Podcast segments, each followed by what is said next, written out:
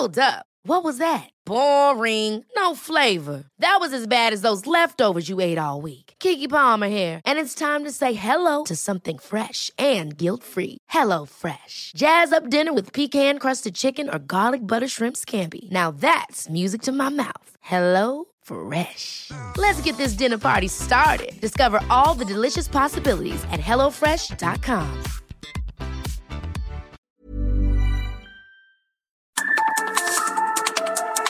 Las coordenadas de la información. Con Alejandro Cacho.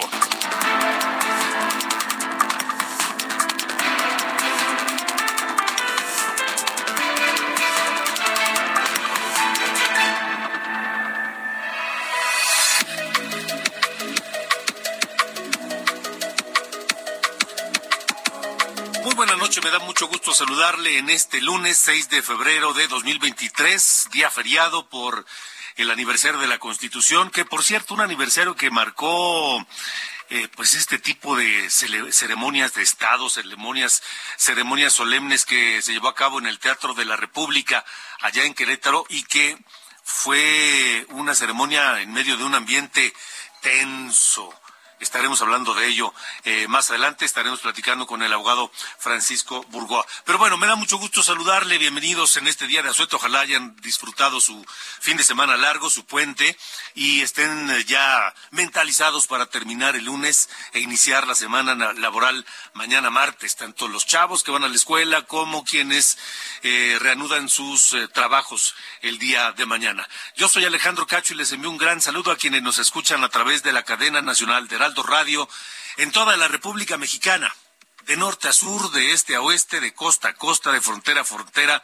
Llega la cadena nacional de Heraldo Radio y más allá de nuestras fronteras también a través de Now Media Radio enviamos un gran saludo a todos, toda la comunidad hispana, toda la comunidad mexicana allá en los Estados Unidos. Esta noche, aquí en De Norte a Sur,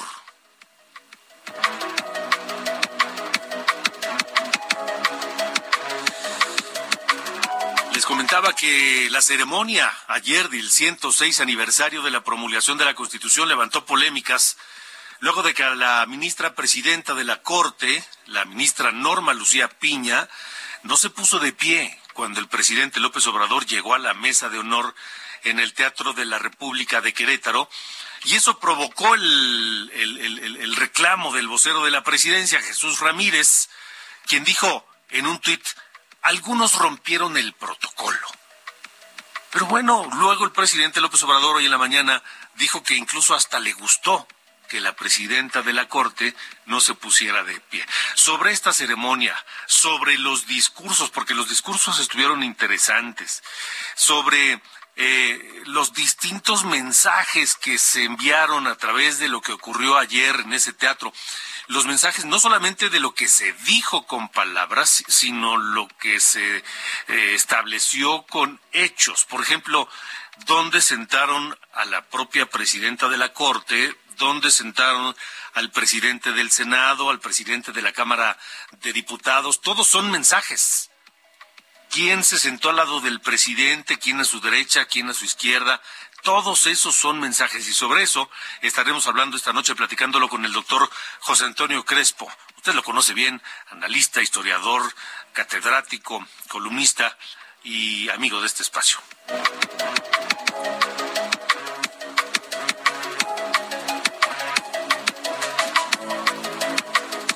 Yo les quiero preguntar a través de nuestra línea telefónica en el WhatsApp, el 55 45 40 89 16.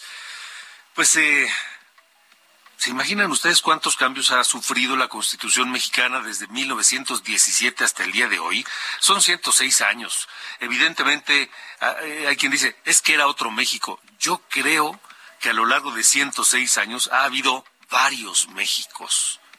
O México ha pasado por distintas etapas donde tenemos distintas necesidades, distintas formas de vivir, de convivir entre nosotros, y eso ha necesariamente obligado a hacer modificaciones a la Constitución. Sobre esto platicaré esta noche con el abogado constitucionalista y académico de la UNAM, Francisco Burgoa, un hombre experto en la Constitución, además miembro de una familia de abolengo de abogados y doctores en Derecho, y platicaremos sobre estos cambios que ha sufrido la Constitución mexicana con Francisco Burgoa.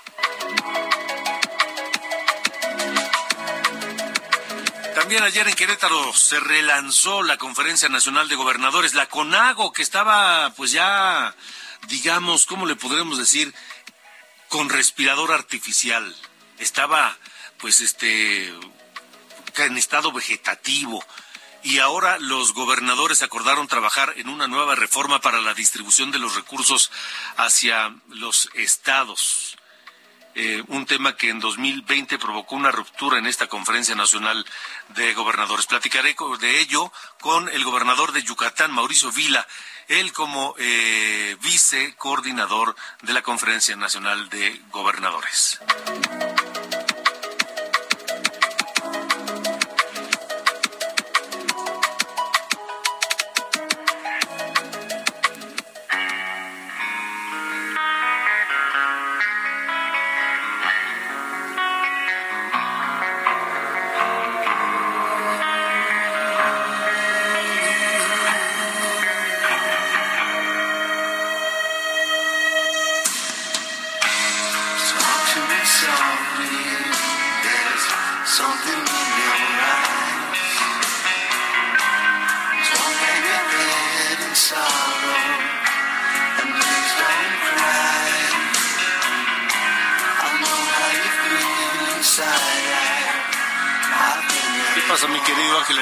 ¿Cómo estás? Buenas noches.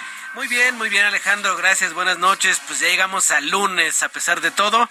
Y comenzamos con música este programa Las Coordenadas de la Información, recordando a Axel Rose, el líder de la banda Guns N' Roses, quien nació el 6 de febrero de 1962, por lo cual ya está cumpliendo 61 años, ya llegó al sexto piso este cantante de originario de los Estados Unidos y escuchamos Don't Cry. Hoy es el cumpleaños de este cantante nacido allá en Indiana, 6 de febrero del 42. Y vamos a estar escuchando algunas de sus canciones, Alejandro. Y también sabes quién, a quién vamos a recordar a Bob Marley. También estamos ahí este, con música de él para esta noche de lunes, 6 de febrero, Alejandro. De acuerdo, muy bien, pues entonces atentos, atentos a, este eh, aniversario musical aquí en las coordenadas de la información. Así es, y los dejamos con esta, Don't Cry, una de sus más famosas, pero más adelante como ya sabes, le vamos a cambiar de ritmo, Alejandro. Me parece muy bien. ¿Qué más vamos a escuchar? Ah, vamos a escuchar un cantante llamado, bueno, un cantante y guitarrista llamado Gary Moore, un, un, excelente guitarrista, debo decir, que nació allá en, en, Belfast y que murió el, 4, el 6 de febrero del 2011, músico, compositor y productor británico que también se integró, al, estaba en la, la, banda Skid Row y en Tin Lizzy. Así que Buenísimo. más tarde estaremos escuchando este gran, gran guitarrista. Sale, señor. Bueno, pendientes. Sí, gracias. Gracias.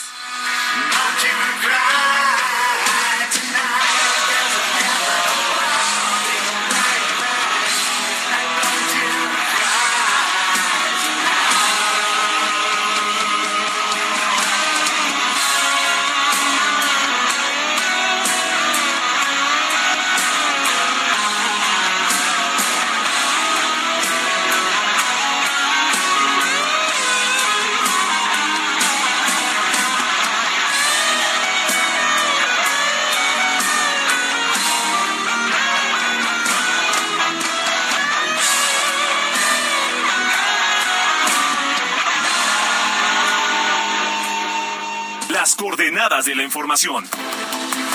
Con Alejandro Cacho. Continuamos, son las ocho con ocho, ocho de la noche con ocho minutos, tiempo del centro de la República Mexicana. ¿Recuerdan ustedes a la CONAGO? La Conferencia Nacional de Gobernadores, un organismo que se creó ya hace varios años pues para coordinar los trabajos, los esfuerzos, para eh, fomentar el diálogo, el intercambio de ideas eh, entre los distintos gobernadores del país. Y que con la llegada de Andrés Manuel López Obrador eh, perdió mucha presencia este organismo. Bueno, pues ya lo sacaron de su letargo y a partir de ayer, luego de la reunión en, Querétaro por el aniversario de la Constitución, se eligió una nueva presidencia de la CONAGO y, en fin, un relanzamiento de esta Conferencia Nacional de gobernadores, evidentemente, pues bajo la, el cobijo, la presencia del presidente López Obrador. Como presidente de la CONAGO quedó Salomón Jara, este gobernador de Oaxaca, y como vicecoordinador está el gobernador de Yucatán, Mauricio Vila, a quien saludo esta noche aquí en las coordenadas de la información. Gobernador, gracias por estar con nosotros. Buenas noches, en día de asueto, además. Muy buenas noches, un gusto poder estar contigo y con todo tu auditorio y aprovechar para felicitarte por tu cumpleaños en días pasados.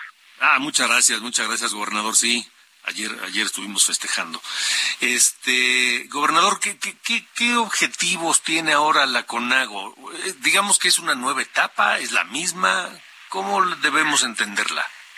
Mira, yo creo que sí es una nueva etapa de la CONAGO, ¿no? Hay que recordar la historia de la CONAGO, ¿no? La CONAGO eh, surge, ¿no? Cuando llega Vicente Fox a la presidencia, donde prácticamente todos los gobernadores eran del PRI, y pues la verdad es que surge como un organismo para hacer pues presión y prácticamente contrapeso al presidente Fox en ese momento. Después, pues en el gobierno de Felipe Calderón, en el gobierno de Enrique Peña Nieto, la CONAGA se, la CONAGO se convirtió en un organismo, ¿no? Pues que servía de diálogo, servía de colaboración, servía también, ¿no? Para, para hacer algunos tipos de, de negociaciones. Cuando empieza este sexenio, pues la CONAGO empieza a funcionar como funcionaba. Pero tú recordarás que hubieron un grupo de gobernadores, ¿no? De diferentes partidos que decidieron salirse de la CONAGO y formar eh, lo que era la Alianza Federalista.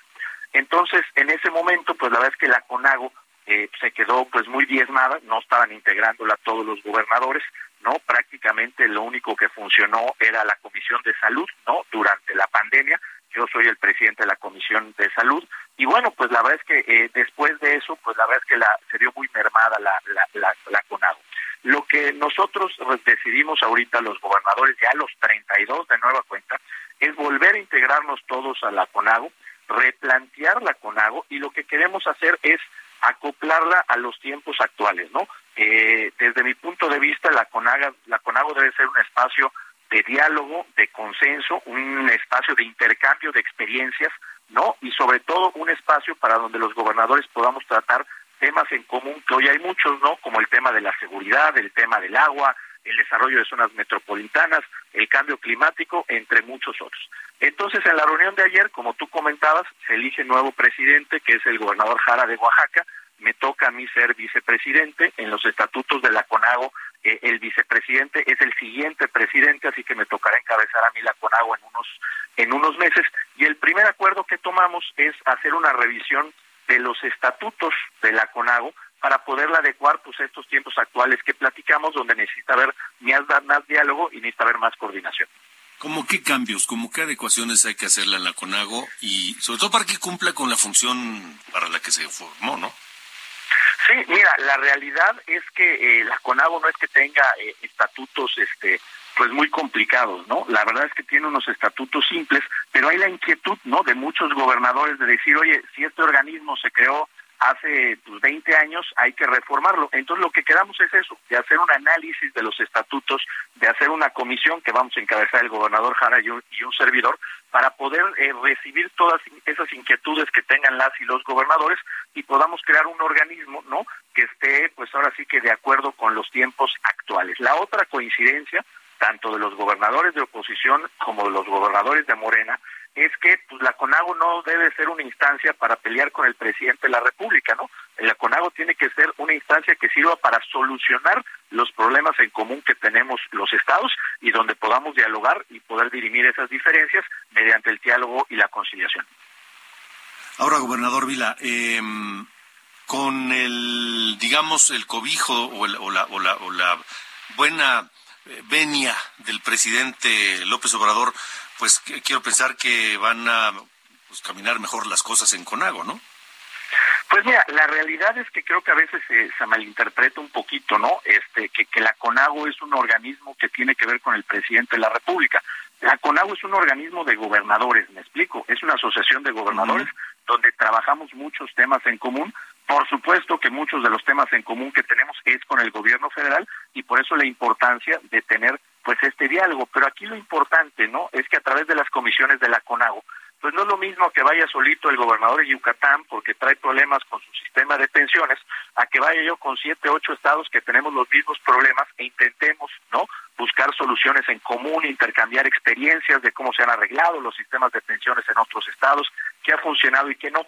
Entonces creo que es un error pensar y creo que es uno de los problemas que hubo, ¿no? Cuando se formó aquella alianza federalista, porque el desacuerdo no era con los gobernadores, en ese momento el desacuerdo que tenían los gobernadores que deciden abandonar Conago era con el presidente de la República. Y yo desde ese momento le decía a algunos compañeros gobernadores, pero es que no entiendo, ¿no?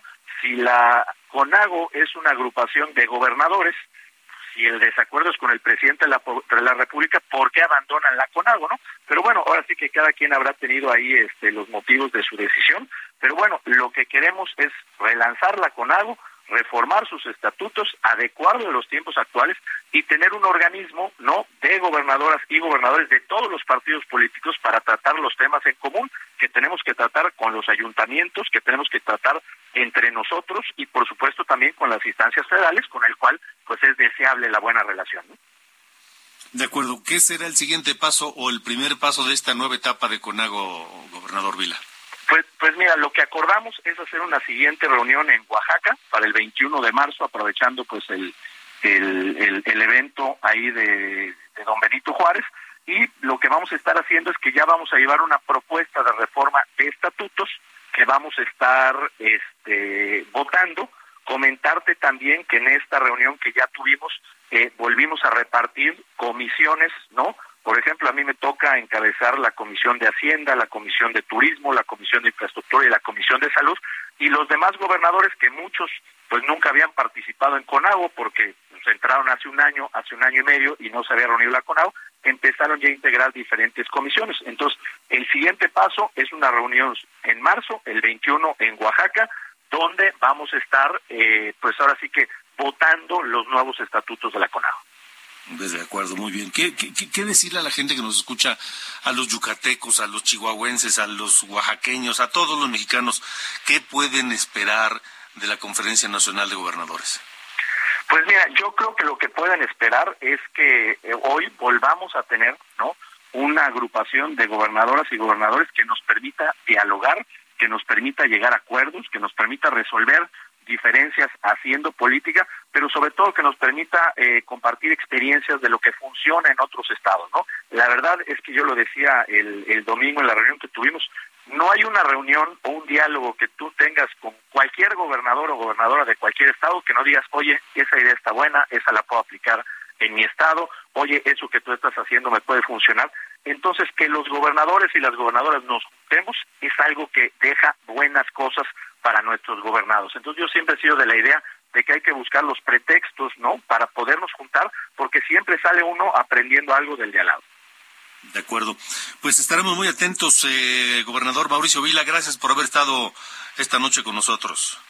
No, hombre, al contrario, Alejandro, un gusto por estar contigo, con todo tu auditorio. Muy buenas noches. Hasta luego, buenas noches. El gobernador de Yucatán, Mauricio Vila, quien pues nos, nos habla de este del relanzamiento de la Conferencia Nacional de Gobernadores de cara a lo que pues espera sea un nuevo momento de la relación entre los gobernadores y por supuesto entre los eh, eh, los gobernadores y el presidente de la República. Vamos a esperar a ver qué es lo que finalmente ocurre con esto, con los gobernadores y con la CONAGO y con todo lo demás. Vamos a ver, vamos a ver qué es lo que ocurre. Son las eh, 8 de la noche con 18 minutos. Ruta 2023. Antes de, ir con la ruta 2023, le quiero hacer una invitación. En un momento más le voy a, hablar con mayor detalle de esta eh, eh, nuevo esfuerzo editorial de Heraldo Media Group para hacer llevar llevar a todos nosotros, a todos ustedes, a toda su audiencia, a las distintas plataformas, una nueva forma de conocer a los personajes de primer nivel en México. Son los perfiles, los perfiles de quienes eh, toman las decisiones, de quien aplican las políticas, de quienes controlan la economía, de quienes nos dan seguridad, perfiles, este nuevo esfuerzo editorial de Heraldo Media Group, que a través de todas las plataformas, en el periódico impreso, por supuesto, aquí en Heraldo Radio, en Heraldo Televisión y en nuestro sitio web, se estarán eh, publicando para que estén al alcance de todos, de todos en México, todos en Estados Unidos o donde quiera que nos sintonicen o tengan al, alcance Heraldo Media Group y poder conocer detalles de estos perfiles. ¿Quiénes, quién vienen en los perfiles de este, de, esta semana? Bueno, pues mire, ya se lo voy a decir. Es Rosa Isela Rodríguez, la secretaria de Seguridad y Protección Ciudadana del Gobierno Federal. La mujer, una de las mujeres en las que más confía el presidente Andrés Manuel López Obrador. Tanto confía que le encargó, pues nada más ni nada menos que la Secretaría de Seguridad y Protección Ciudadana. El perfil de Rosa Isela Rodríguez lo podrán ver a partir de eh, mañana a las nueve de la noche en el referente de Javier Solórzano por Heraldo Televisión y, como les decía, también estará presente en algunos otros espacios de eh, Heraldo Media Group. Así que perfiles, Rosa Isela Rodríguez, la secretaria de Seguridad y Protección Ciudadana, en el referente, nueve de la noche por Heraldo Televisión, el referente de Javier Solórzano. Ocho con veinte. Ruta 2023. Bueno, vamos ahora sí a la ruta 2023, esta ruta por eh, la gubernatura del Estado de México. Comenzamos ahí contigo, Gerardo García, tienes el reporte. Buenas noches. Hola, ¿qué tal? Muy buenas noches, Alejandro y auditorio. A una semana de concluir la etapa de precampaña para la gubernatura mexiquense, el PRI ratificó que su precandidata Alejandra del Moral Vela siga creciendo y ya está compitiendo, pues no solo son encuestas, sino también números. Ellos dicen que ya está de diferencia de su adversaria a solamente siete puntos. Además, confirmaron que ya presentaron denuncias por acciones en contra de la colocación de su propaganda. Desde el Comité Directivo Estatal en Toluca hicieron los pronunciamientos los dirigentes nacional y estatal Alejandro Moreno Cárdenas y Eric Sevilla Montes respectivamente, quienes anunciaron que se sumarán a actividades de esta elección ex, exgobernadores de eh, pero también diputados federales. Sevilla Montes de Oca aseguró que han cumplido con el objetivo en, en esta etapa de precampaña y eh, aseguró que hoy las encuestas los ponen en una diferencia de siete puntos, mientras que en marzo del 2017 era el, casi el doble a 18 puntos y se está todavía en esta fase. Por su parte, Alejandro Moreno aseguró que el prismo sabe ganar, pero sobre todo levantarse y la evaluación es que con números y no solamente con encuestas, recordó que los resultados en 2021 fueron claros y el PRI con aliados sacaron más de 400 mil votos a sus adversarios de Morena. También en esta conferencia de prensa, el dirigente nacional del tricolor, Alejandro Moreno Cárdenas, aclaró que no es un ataque personal, sino sentencias de organismos jurisdiccionales, el tema de la precandidata de Morena a la gubernatura mexiquense, Delfina Gómez Álvarez, sobre temas de corrupción. En ese sentido, no están haciendo yo los ataques, sino sus adversarios son los que están cayendo en esa en esa conducta y que ellos van a estar respondiendo con propuestas porque tienen candidata y es la que ganará el próximo 4 de junio aquí en la entidad mexiquense. Mi reporte desde el Estado de México. Bueno, muy bien, Gerardo, estaremos atentos. Esto, esto sigue su camino hacia la elección del próximo 4 de junio en el Estado de México y en Coahuila y nosotros por supuesto en Heraldo Media Group lo estaremos lo estaremos siguiendo siguiendo paso a paso. Gracias, Gerardo. Buenas noches. En un momento más, eh, después de la pausa, le vamos a dar los detalles de lo ocurrido en los últimos días de la pre-campaña de eh, los aspirantes a gobernar Coahuila. El aspirante de Morena, eh, Guadiana, el senador Guadiana, el aspirante del Partido del Trabajo, Ricardo Mejía Verdeja, y el aspirante de PRI-PAN PRD, Manolo Jiménez. En un momento más, antes de la, después de la pausa. Antes de la pausa, vámonos, vámonos a la música, porque tenemos todavía, pues, algo de Axel Rose, este, este hombre de Indiana que está cumpliendo años el día de hoy y que es inolvidable a través de este tema de Guns N' Roses, Sweet Child of Mine. Vamos a una pausa y regresamos.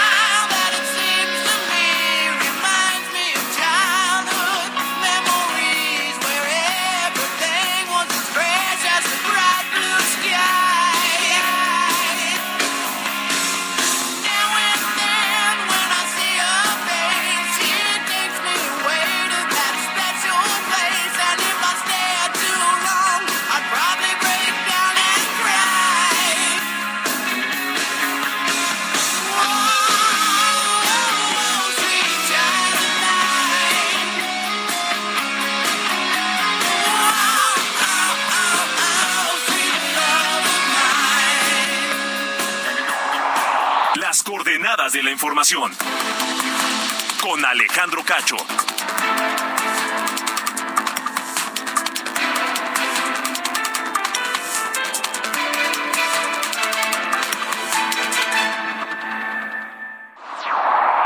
Las coordenadas de la información. Hey, it's Ryan Reynolds, and I'm here with Keith, co star of my upcoming film, If, only in theaters, May 17th. Do you want to tell people the big news? All right, I'll do it. Sign up now and you'll get unlimited for $15 a month in six months of Paramount Plus Essential Plan on us. Mintmobile.com slash switch. Upfront payment of $45 equivalent to $15 per month. Unlimited over 40 gigabytes per month. Face lower speeds. Videos at 480p. Active Mint customers by 531.24 get six months of Paramount Plus Essential Plan. Auto renews after six months. Offer ends May 31st, 2024. Separate Paramount Plus registration required. Terms and conditions apply if rated PG. Con Alejandro Cacho.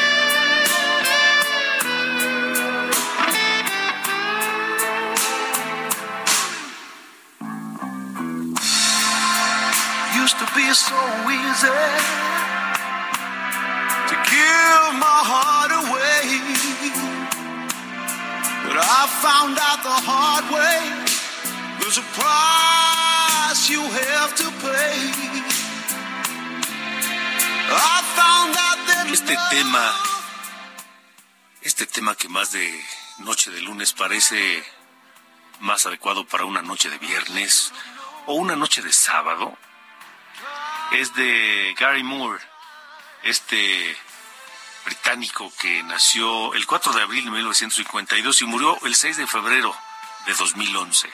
Músico, compositor, productor británico de blues rock and hard rock, que fue conocido pues por haber sido guitarrista, guitarrista líder en bandas como Skid Row eh, o Coliseum o Lacey.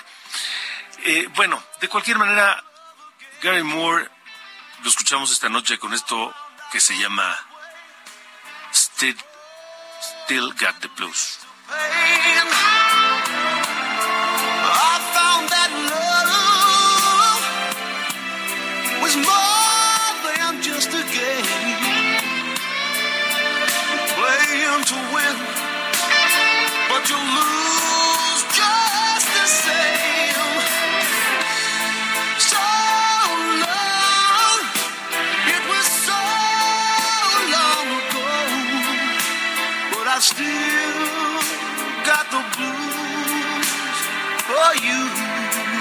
Las coordenadas de la información. Con Alejandro Cacho.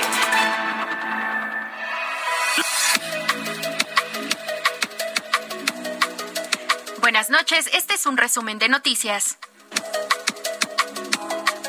En la Ciudad de México fue detenido en la alcaldía Miguel Hidalgo Carlos Caro Quintero, hermano del narcotraficante Rafael Caro Quintero, fundador del extinto cártel de Guadalajara.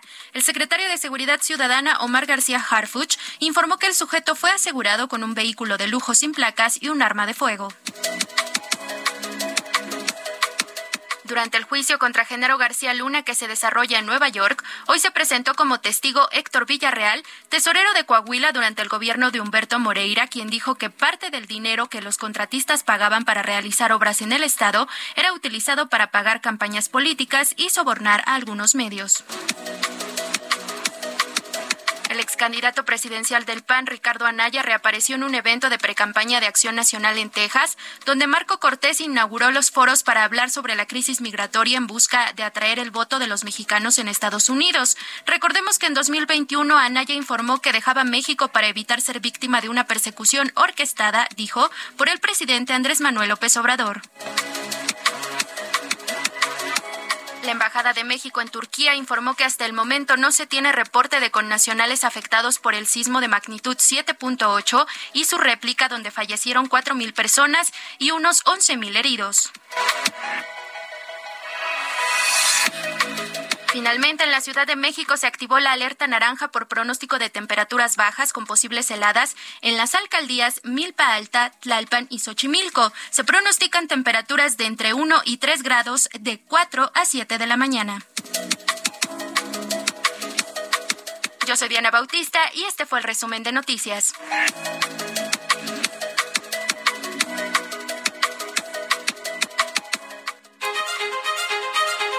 Ruta 2023. Continuamos en la ruta 2023, ya escuchamos lo que ocurrió en el Estado de México.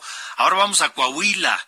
Eh, allá eh, la información del precandidato PRI-PAN-PRD, Manolo Jiménez, y el de Morena, Armando Guadiana. Todo lo tiene Minerva Martínez, a quien saludo. ¿Cómo estás, Minerva? Reportera de Heraldo Noticias allá en La Laguna. Qué gusto saludarte. Hola, muy linda noche para todo tu auditorio. Un placer compartir espacio contigo, Alejandro. Saludos desde acá de Torreón, donde nos escuchamos por el 104.3 FM. Y pues sí, para platicarte en torno al proceso electoral por la gobernatura del estado de Coahuila, que como ya sabemos será en junio de este 2023. Aquí en la ciudad de Torreón, el precandidato Manolo Jiménez, encabezando la alianza Da por México, que como ya sabemos, pues eh, están en coalición tres partidos, la Acción Nacional, Revolución de la Revolución Democrática y Revolucionario Institucional. Arrancó su precampaña el 14 de enero y en donde a lo largo de estas semanas ha destacado que trabajará para mejorar lo que él requiere, hay que mejorar. Esto en torno a la salud, educación y parte de su estandarte de precampaña son los jóvenes y las mujeres. Y justo dentro de esos programas que se platicó y se anunció fue el de mujeres emprendedoras, luego de que pues el precandidato Jiménez Salinas recorriera el mercado sobre ruedas en la capital del estado y pues dio a conocer que desarrollará diversos programas integrales para apoyar a las mujeres emprendedoras que conforman las economías locales. Este proyecto, déjame platicarte un poquito más, este en torno a la generación de condiciones de desarrollo para tener mayor seguridad económica para las emprendedoras. Y para ello, eh, Jiménez Salinas refiere trabajará en conjunto con el empresariado e iniciativa privada. Y como pues bien mencionas por su parte, el precandidato de Morena, Armando Guadiana, cerró su precampaña aquí en Torreón, Coahuila, ayer domingo por la tarde en la Plaza de Armas, en la plaza principal, en compañía de militantes, simpatizantes, el presidente de la Junta de Coordinación Política en el Senado, el coordinador del grupo parlamentario de Morena, además de sus senadores. Pues Guadiana destacó a lo largo de todo su cierre que su proyecto va de la mano con el presidente Andrés Manuel López Obrador. Y bueno, pues para platicarte también, este Alejandro, una situación que suscitó justo la madrugada del domingo, ayer, horas antes de su cierre de pre-campaña aquí en Torreón, pues a las afueras de un bar ubicado en el centro de la ciudad de Torreón, al parecer el equipo de Guadiana estacionó uno de sus vehículos en donde se transportaba pues de manera ilegal sobre un paso peatonal. Esta fue la versión que nos dieron los mismos agentes de vialidad y por ende, pues ellos fueron los que retiraron el vehículo y lo llevaron al corralón municipal. Y bueno, pues ya más tarde, ya confirmado por el regidor de aquí del municipio de Torreón, Cristian López, nos informó que él mismo fue a recoger el vehículo y a pagar la multa correspondiente. Y pues así se vive el ambiente electoral en el estado de Coahuila hasta el momento. Saludos, Alejandro. Gracias, Minerva. Saludos también para ti. Pues sí, si los candidatos, sea quien sea, hace de las suyas y algo indebido, pues deberá, deberá afrontar las consecuencias. Gracias, gracias a Minerva, Minerva eh, Martínez de Heraldo Noticias La Laguna. Un saludo para ti, para toda la gente allá de Heraldo Radio en La Laguna y a toda la gente de La Laguna, por supuesto, desde acá, desde la capital de la República Mexicana. Son las ocho con treinta y ocho. Las coordenadas de la información. Con Alejandro Cacho. Bueno, les comentaba, les comentaba hace un momento que eh, Heraldo Media Group hace un esfuerzo a través de todas sus plataformas de Heraldo Radio, de Heraldo Televisión, de Heraldo Impreso y de nuestro sitio web para llevarles a ustedes perfiles, así se llama esto, perfiles eh, de los más altos eh, hombres y mujeres en la toma de decisiones en México, de quien decide en materia económica, de quien decide en materia de salud, política, etcétera, etcétera, etcétera. Y mañana martes, en el espacio de Javier Solórzano, en Heraldo Televisión, toca el turno de ni más ni menos que Rosa Isela Rodríguez. La mujer, una de las mujeres en las que más confía el presidente López Obrador, al grado que le encargó ni más ni menos que la Secretaría de Seguridad y Protección Ciudadana. Ni más ni menos. Mañana, nueve de la noche, Heraldo Televisión, en el referente de Javier Solórzano, el perfil de Rosa Isela Rodríguez una actuación de un funcionario que da órdenes para que una dependencia esté al servicio de los cárteles, pues eso no. ¿Cómo? Eso no queremos que se redite. No queremos que se redite una Secretaría de Seguridad al estilo de García Luna. Eso no. Ahí está. Mañana martes, nueve de la noche, Rosa Isela Rodríguez allá en, en Heraldo Televisión, en el referente de Javier Solórzano. Ocho con cuarenta. ¿Dónde está el Allende? A ver, ven. Con Alejandro Cacho.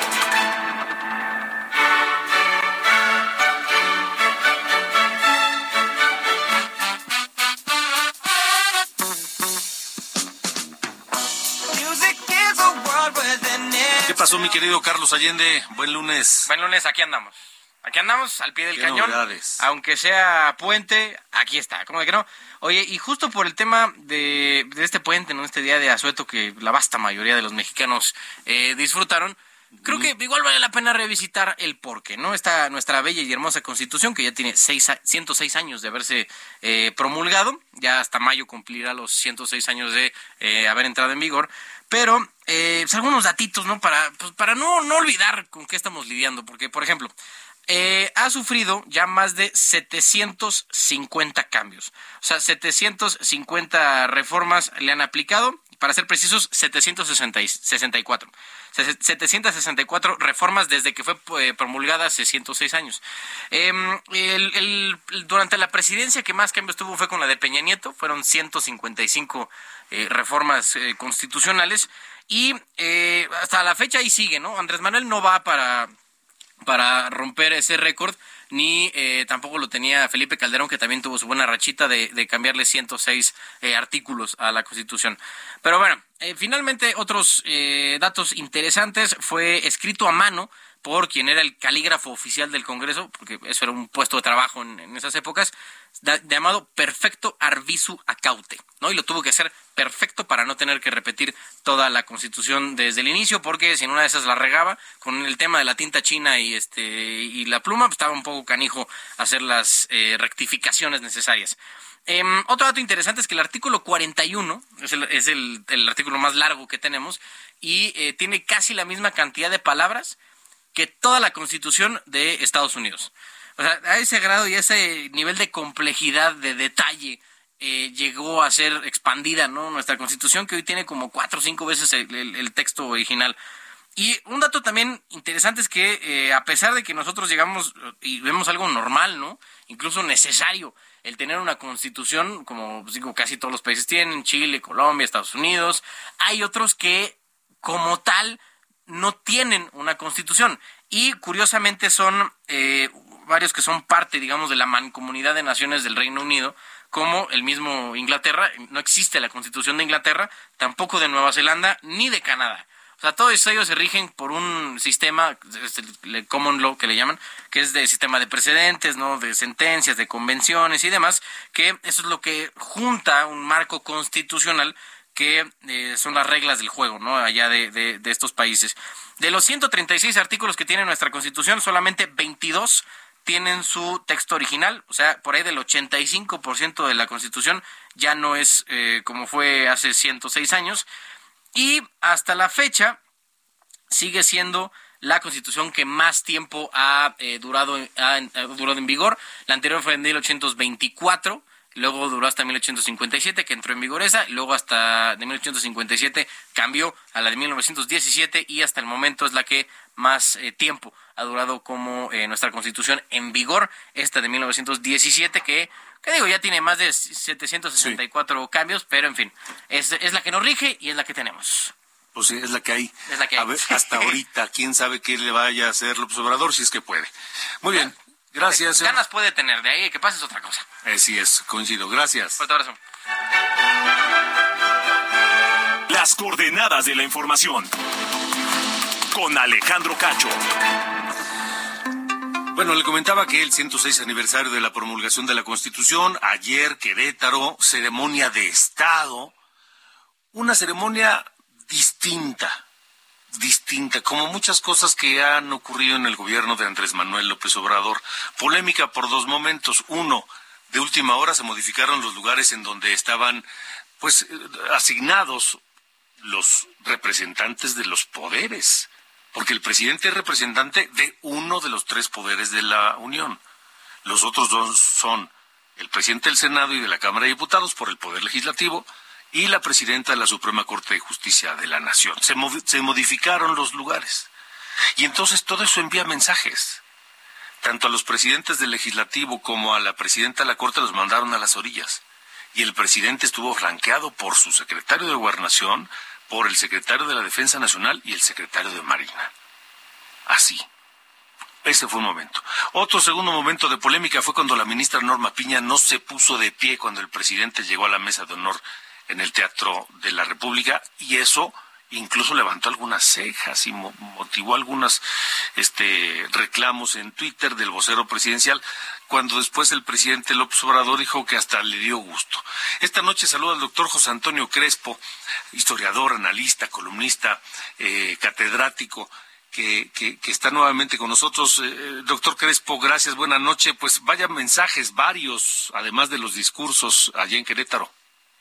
Así es, son mensajes pues que reflejan lo que está sucediendo en este gobierno eh, y que no debe sorprendernos porque es lo que ha ocurrido desde el principio del gobierno. López Obrador quiere regresar a una presidencia imperial donde los otros poderes estén sujetos a su voluntad, como tuvimos siete décadas de ese régimen.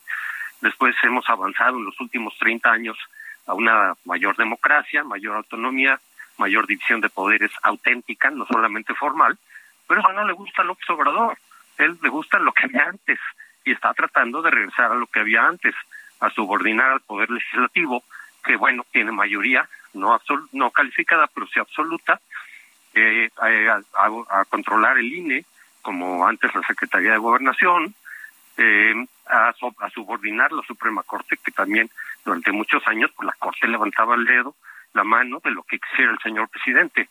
Bueno, pues ahorita lo que estamos viendo es el esfuerzo el empeño de López Obrador para regresar a eso y la resistencia de algunos actores que pues que no quieren que suceda eso, que están defendiendo su autonomía. Entonces ayer mismo vimos eso. Por un lado, pues López Obrador que ha estado diciendo, descalificando a la presidenta de la Suprema Corte porque no es de las que son leales a ella, a él. Este son habían otras, hay otras, pero esta no, esta es una que ha tenido mayor autonomía así que todos los ministros.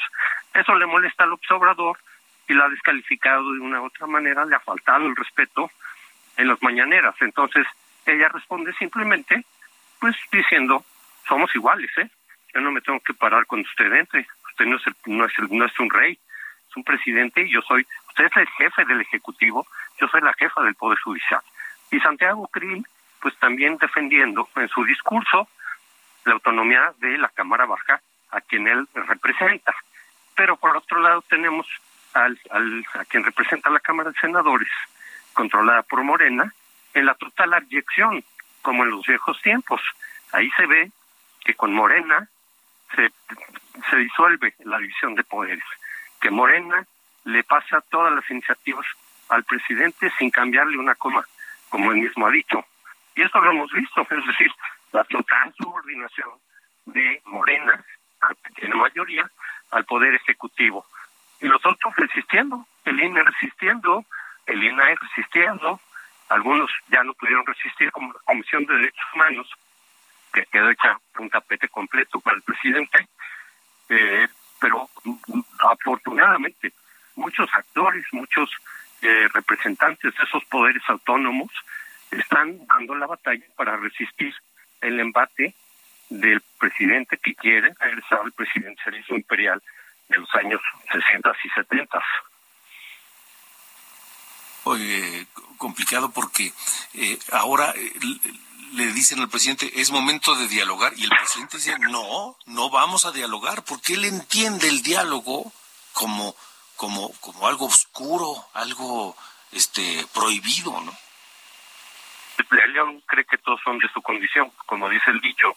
Entonces, si él cree que solamente el diálogo con la oposición es para hacer trampas, pues ¿cómo tiene su conciencia?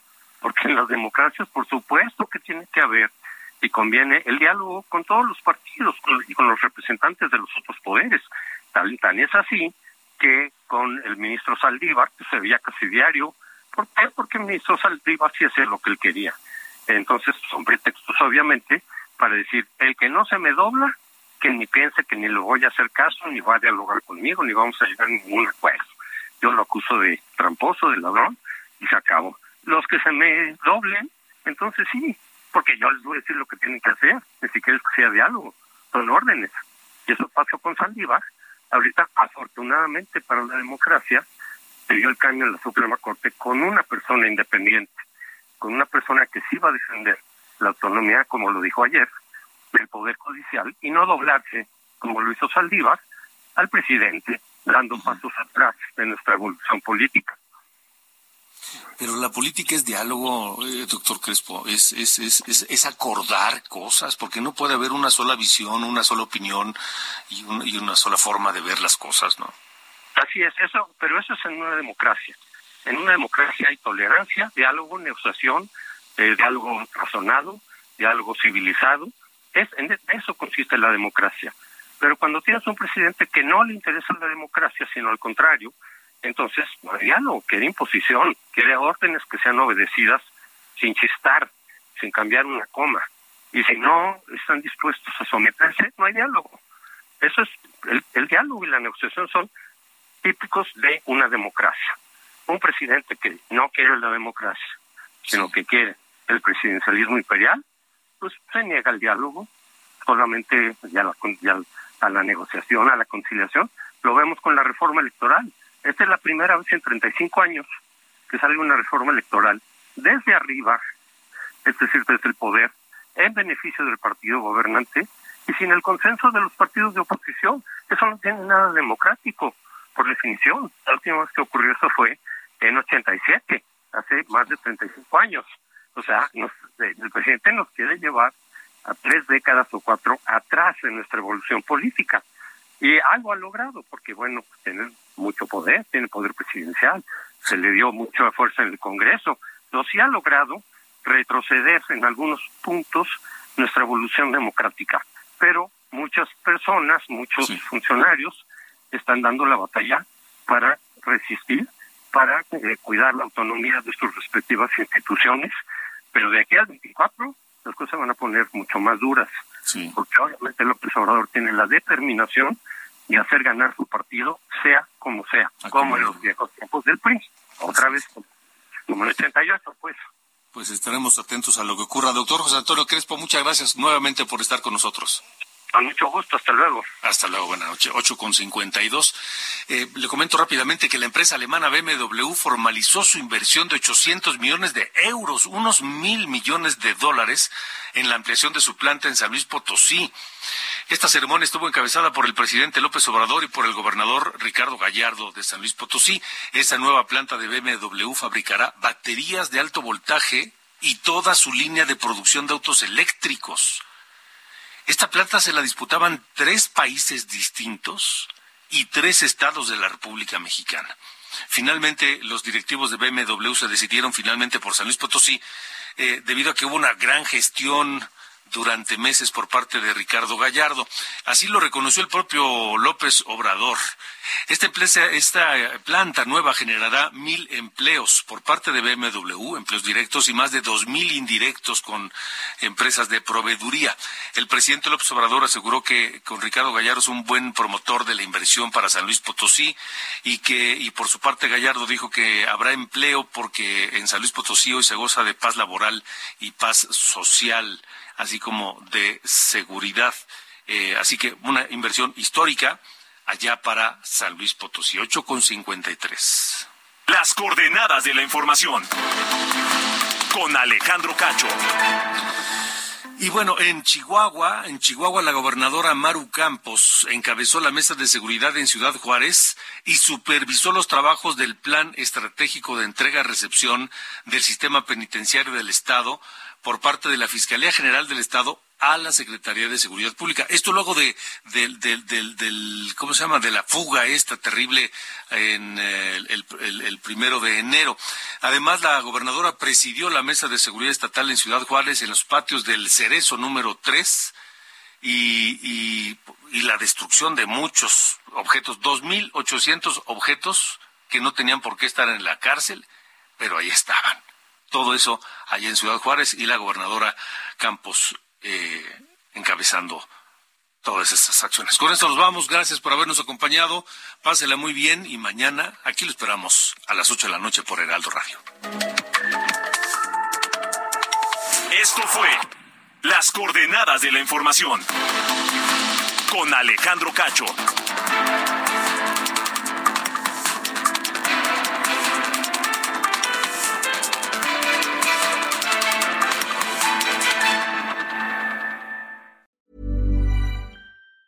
Even on a budget, quality is non-negotiable. That's why Quince is the place to score high-end essentials at 50 to 80% less than similar brands. Get your hands on buttery soft cashmere sweaters from just 60 bucks, Italian leather jackets, and so much more.